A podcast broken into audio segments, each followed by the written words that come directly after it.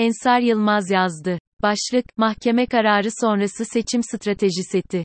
Geçen hafta alınan bir mahkeme kararı ile İstanbul Büyükşehir Belediye Başkanı Ekrem İmamoğlu'nun Cumhurbaşkanlığı seçimlerinde adaylığı riske girdi. Bu durum politik belirsizlik yarattığı gibi muhalefetinde nasıl bir seçim stratejisi izleyeceğini daha yoğun bir şekilde tartışılmasına neden oldu. Normalde güncel siyasete dair pek yazı yazan biri değilim. Fakat konunun ülkenin geleceği ile ilgili önemli bir mesele olduğunu düşündüğüm için genel anlamda düşüncelerimi ifade etmek ve olası seçim stratejilerini daha analitik bir düzlemde tartışılmasına katkıda bulunmak için bu yazıyı yazmak istedim. Her şeyden önce olası seçim senaryolarını tanıtmak için seçim adaylarını veya aktörlerini tanımak gerekir. Muhalefetin olası güçlü iki adayı var, Kemal Kılıçdaroğlu ve Ekrem İmamoğlu, saygısızlık olarak nitelendirilmelisin ama yazıda isimleri çok geçeceği için kendilerini baş harfleriyle ifade ettim, kısaca KK ve Eİ sırasıyla ve Cumhur İttifakı'nın adayı Recep Tayyip Erdoğan, RTE. Anketler Eİ'nin seçilme olasılığının KK'dan daha fazla olduğunu gösteriyor. Fakat bu, KK'nin seçimleri kaybedeceği anlamına gelmez sadece Eİ'den daha düşük bir oy alacağını gösterir. Mevcut iktisadi durum her iki adayında oy oranın seçilme ihtimalini artırdığını gösteriyor. Tabii tüm bu anket sonuçları veri durum için geçerli ve fiili seçim sürecindeki ortaya çıkabilecek durumlardan bağımsız. Fakat bu iki adayı değerlendirme konusunda ortaya çıkan diğer bir kriter, KK'nin seçim sonrası için geçiş süreci daha iyi bir aday olduğu düşüncesidir. Çünkü KK'yi hem daha iyi tanıyoruz hem çok dengeli bir siyaset izleyeceği konusunda genel bir kanı söz konu. Fakat bu aşamada seçilmek, seçim sonrası geçiş sürecinin de ön koşulu olduğundan daha öncelikli bir konu. Aksi bir durumda, seçilmeme durumu, oluşacak sosyal maliyet çok yüksek olacağından geçiş süreci gibi bir süreçte olmayacaktır. Gerçi geçiş süreci adaydan bağımsız da tanımlanabilir. Bunu kısmen aşağıda tartıştım, yani seçilen adayın yapacaklarını belli bir kurala bağlamak mümkün. Fakat burada iki kritik durum ortaya çıkmaktadır. Birincisi, KK'nin adaylığını sürdürme isteği, ikincisi Eİ'nin mahkeme sürecinden kaynaklanan risktir. KK'nin beyanatlarından mahkeme kararı sonrasında da adaylık iddiasını sürdürme isteğinde olduğunu anlıyoruz. Mahkeme kararının KK'nin adaylığı üzerine biri pozitif diğeri negatif olmak üzere iki etkisi ortaya çıktı. İkincisi, Eİ'nin adaylığının riskli hale gelmesiyle KK'ya daha fazla reel politik bir alan açıldı. Bu durum aday olmanın rasyonel temelini güçlendirdi. İkincisi, mahkeme kararı sonrası Eİ etrafında oluşan mağduriyet ve dayanışma KK'nin adaylığını zayıflattı. Bu yapı içinde ilk önce iktidar kanadının Cumhur İttifakı'nın C izleyebileceği stratejilere bakalım. Her şeyden önce bu durum muhalefetin göstereceği adaya göre şekillenecektir. İ. KK aday olursa zaten mahkeme süreci ilgi alanımızdan çıkar, istinaf tarihi de uzar. AKP bu seçeneğin kendisi için en iyi olduğunu düşünüyor, yoksa mahkeme kararı böyle çıkmazdı, yani hamleler oyunun nasıl ilerlemesinin istendiğine dair ipuçları veriyor. İyi iyi, fakat eğer aday iyi olursa süreç AKP için de çok daha sorunlu olur. Çok sayıda durum ortaya çıkar. 1. İstinafta kesin kararın, siyasi yasaklama, seçim öncesinde çıkması. Bu durum mümkündür. Çünkü Selahaddin Demirtaş'ın Yargıtay'daki onay süresi sadece 40 ila 50 gün gibi bir süre aldı. Eİ içinde seçime kadar kalan yaklaşık 6 ay gibi bir süre bunun için yeterlidir. Fakat bu durumda dahi eğer Eİ'nin kesin adaylığı söz konusu olursa seçime girebiliyor, fakat kazanırsa mazbaata onay alamıyor. Seçim tekrarlanıyor ve Eİ yeniden aday olamadığından, seçim ikinci turda tek kişilik bir referanduma dönüşüyor. Fakat mevcut aday yine de %50 artı 1 almak zorunda, alamazsa kazanamıyor ve süreç tekrardan başlıyor. Yani C adayının da seçimi kazanamama ihtimali var. Burada kritik soru, Eİ ikinci seçimde tekrardan seçilmeme riskini göze alır mı veya bu durumu önemser mi?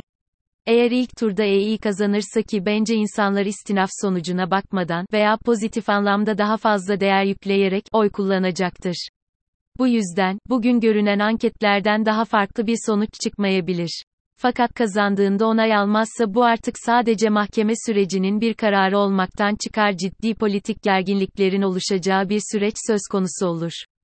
Nokta. Fakat buna rağmen ikinci tur başladığında insanların birinci turda verdikleri oylara sahip çıkması yüksek bir ihtimaldir. Yani seçime gidip aleyhte oy kullanabilirler. Muhalefetin de ikinci tura giden süreci daha yüksek motivasyonla organize etmesi beklenir. 2. İkincisi, istinafın seçim sonrasına bırakılmasıdır. Yasal süreç normalde yılları bulan bir süreçtir, normalde de beklenen budur. AKP'yi bu tür bir karar almaya motive eden şeyin genel bir meşruiyet kaygısı olmayacağı açık, bunun halktaki karşılığına bakılacaktır. Anket sonuçları örneğin, yani bu kararın oyları düşürme korkusu. Nitekim en son İstanbul Belediye seçimlerinde halkın verdiği tepki ortadadır. Geçmişte de halkın genel olarak böyle bir eğilim içinde olduğunu gözlemliyoruz, buna çok sayıda örnek verilebilir. Cumhurbaşkanının daha önce yaşadığı süreç de buna dahildir. Dahası, seçimlerin niteliğini düşündüğümüzde de böyle bir kararın, istinafı seçim sonrasına bırakma, ortaya çıkmasının iktidarın lehine olması beklenir. Cumhurbaşkanın seçildiği yeni seçim sistemini henüz içselleştirdiğimizi düşünmüyorum. Bu seçim daha önceki seçimlerden farklıdır. Bunu da ancak yeni durumlar ortaya çıktığında anlıyoruz. Cumhurbaşkanlığı seçimi milletvekili seçimlerine göre daha genel seçmenin etkili olduğu bir seçimdir. Yani belirli bölge kotalarından ziyade, milletvekili seçimlerinde olduğu gibi, ülke genelindeki seçmenin iradesini yansıtır. Burada da nüfusun yoğunlaştığı büyük şehirlerin etkisi daha fazladır. EY'nin adaylığına dönük verilen mahkeme kararına büyük şehir seçmenlerinin daha fazla tepki vereceği açıktır. Şehirlerde mevcut iktisadi sorunları daha net algılayan ve bundan etkilenen seçmenler bu mahkeme kararını iktisadi gelişmelerden bağımsız yorumlayacaktır. Bu durumda seçim sonuçlarını muhalefet lehine etkiler. Örneğin, ilk büyük 5 şehrin seçmen sayısı yaklaşık 20 milyon. Bu şu demek, buradaki seçmenlerin sadece %3'ü mahkeme kararına negatif tepki verse bu, iktidara yüksek oy veren 5 büyük şehrin yaklaşık %20'sinin ters yönde oy vermesine eşit bir oy oranına tekabül ediyor. Bursa, Kayseri, Sakarya, Trabzon, Erzurum, Şanlıurfa toplam 3.3 milyon seçmen. Bu durumun AKP politik aklı tarafından dikkate alınması beklenir. AKP, mahkeme kararını sadece Eİ'ye dönük bir karar gibi okursa bence çok yanılır. İstinaf kararının ötelenmesini kolaylaştırabilecek diğer bir gelişme ise, AKP içindeki tartışmalardır. İktidar çevrelerinde ilk defa bir karar sonrasında bu kadar farklı görüş duyduk. Bu karar iktidar içindeki tartışmayı derinleştirme potansiyeli tartışıyor. Bu tartışmanın tam tersine altılı masayı daha fazla konsolayt edeceğini bekliyorum. Bu sürecin muhalefetin önüne koyduğu stratejilere bakalım. Her şeyden önce mevcut durumu tanımlayalım. Burada üç önemli durum söz konusudur. İ. KK'nin adaylığını sürdürme isteği, İİEİ'nin mahkeme süreci ile devre dışı kalma riski ve İİEİ'nin aday olmaması durumunda altılı masada ortaya çıkabilecek dağınıklık. Muhalefet bu durum ve riskleri dikkate alarak karar vermek durumundadır.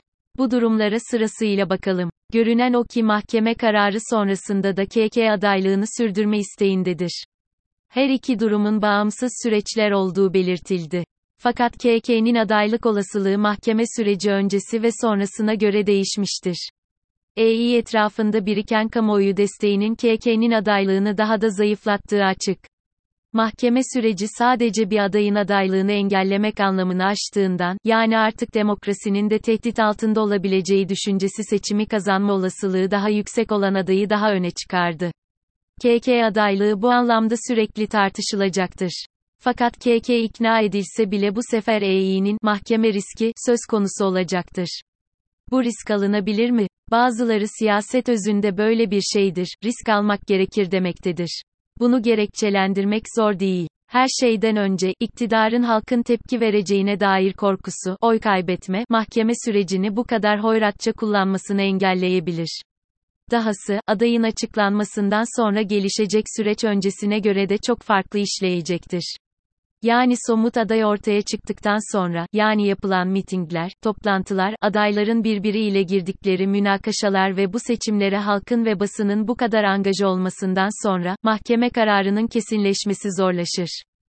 Nokta. Bu durum, oyun teorisinde inandırıcı olmayan tehdit, non-credible threat kavramı ile açıklanır. Yani bir oyuncu hareket ettikten sonra, birinci derece mahkeme kararı, karşı tarafın bu tehdide rağmen istenilen hareketi yapmaması, Eİ'nin hala aday olması, iktidarın tehdidi gerçekleştirmesini, istinaf kararı, mantıklı olmaktan çıkarır. Fakat her şeye rağmen istinaf kararı hala bir opsiyon olarak iktidarın elindedir bunu yapmasını engelleyecek ve hatta zamanlamasını belirleyecek bir garanti mekanizması da yoktur. Bu da risk alanını ve çeşitlerini oldukça artırmaktadır. Bu yüzden, muhalefet farklı mekanizmalar deneyebilir. Örneğin, KK ve Eİ aynı anda aday olabilir. Bu opsiyon başka politik süreçlere yol açma ihtimali açısından bir belirsizlik içerse de daha iyi bir opsiyon gibi durmaktadır. Başka opsiyonlar da önerilebilir. Çünkü sadece risk almak süreci kumara çevirebilir ama buna ihtiyat unsurları eklenirse, yani rasyonellik, süreci daha doğru yönetmek anlamında faydalı olabilir. Bu durum bir tür rasyonel risk almak gibi tanımlanabilir. Bazen karşı tarafın rasyonelliğinden şüphe etmeye başladığınızda ihtiyatlı hareket etmek en iyi stratejidir. İstinaf zamanlaması, seçim öncesi ve sonrası, karşı tarafın strateji seti iken, buna dair sizin bilgi probleminizi hafifletmenin yolları yeni mekanizmalar tanımlamaktır. Ya davranışlarınızla bu zamanlamayı zorlamak, direnç gösterileceğine dair sinyaller vermek mitingler, ya da bu zamanlama belirsizliğini veri alarak buna dair strateji setinizi genişletmektir. Bence her ikisi de yapılabilir. Fakat bu tür bir stratejinin çoklu aday risk barındırmadığını iddia etmiyorum. Çünkü bunun üç temel kısıtı var. Birincisi, neden olabileceği politik riskleri öngörmek zor, sahada muhalefetin iki adaylı olmasının. İkincisi, birinci turda kazanmayı riske etme durumu ve iki tur arasında olası bir istinaf kararı. Fakat bunun iktidarın çok planlı ve aleni bir hamlesi olacağını ve halkın bunu daha net göreceğini anlayacağından bu durumun düşük bir ihtimal içerdiğini düşünüyorum. Yani her iki adayın da aynı anda devre dışı kalma ihtimali düşüktür. İktidar her şeye rağmen ikinci turun bir referandum olduğunu unutmayacaktır. Üçüncüsü de, bence en zoru, KK'nin politik geleceğini riske etmesidir. Bu süreçte, yani oylamada Eİ'nin gerisine düşmesi kendisini politik olarak yıpratır. Fakat bence, KK daha önce yaptığı birçok iyi işin yanına bunu da ekleyebilir. Böyle bir seçim stratejisinin birçok açıdan politik risk alanını daraltacağını düşünüyorum. Tek aday olarak Eİ ile seçimlere gitmek iki adayla gitmekten daha az ihtiyatlı bir strateji olur. Bu aynı zamanda iktidarın da seçimler sırasında ilgisinin tek bir adayda yoğunlaşmasını da önler. Kısaca, süreç muhalefet için cesaret, risk alma ve rasyonel olma arasındaki gerginlikte oluşurken, iktidar için oy korkusu ve kısmen meşruiyet kaybı şeklinde tezahür etmekte. Politik dengenin nerede kurulacağını oyuncuların riske ve kazanca atfettikleri değerlere göre şekillenecektir. Fakat muhalefeti stratejisiz bırakmamak gerekir. Yani edilgen bir oyuncu olmaktan çıkarıp direkt stratejisini gösteren bir aktöre dönüşmesi gerekir. Bunun sinyallerini vermelidir. Bu yüzden, altılı masa bence çok kısa sürede aday stratejisini açıklamalıdır. Burada şunu da ifade etmek isterim aday stratejisi güçlü bir motivasyonla desteklenmediği müddetçe bu da işe yaramayabilir. Diğer yandan, Eİ'nin seçimlerden sonra geçiş sürecini daha dengeli sürdürebilmesi için de altılı masanın programlarına riayet etmesi istenmelidir ve bunun için de altılı masanın liderlerinden oluşan bir danışma kurulu kurulması gerekebilir ve daha sonra tekrardan sağlıklı seçime gidilebilir. Bu durumda herkes daha açık ve adil bir ortamda aday olabilir.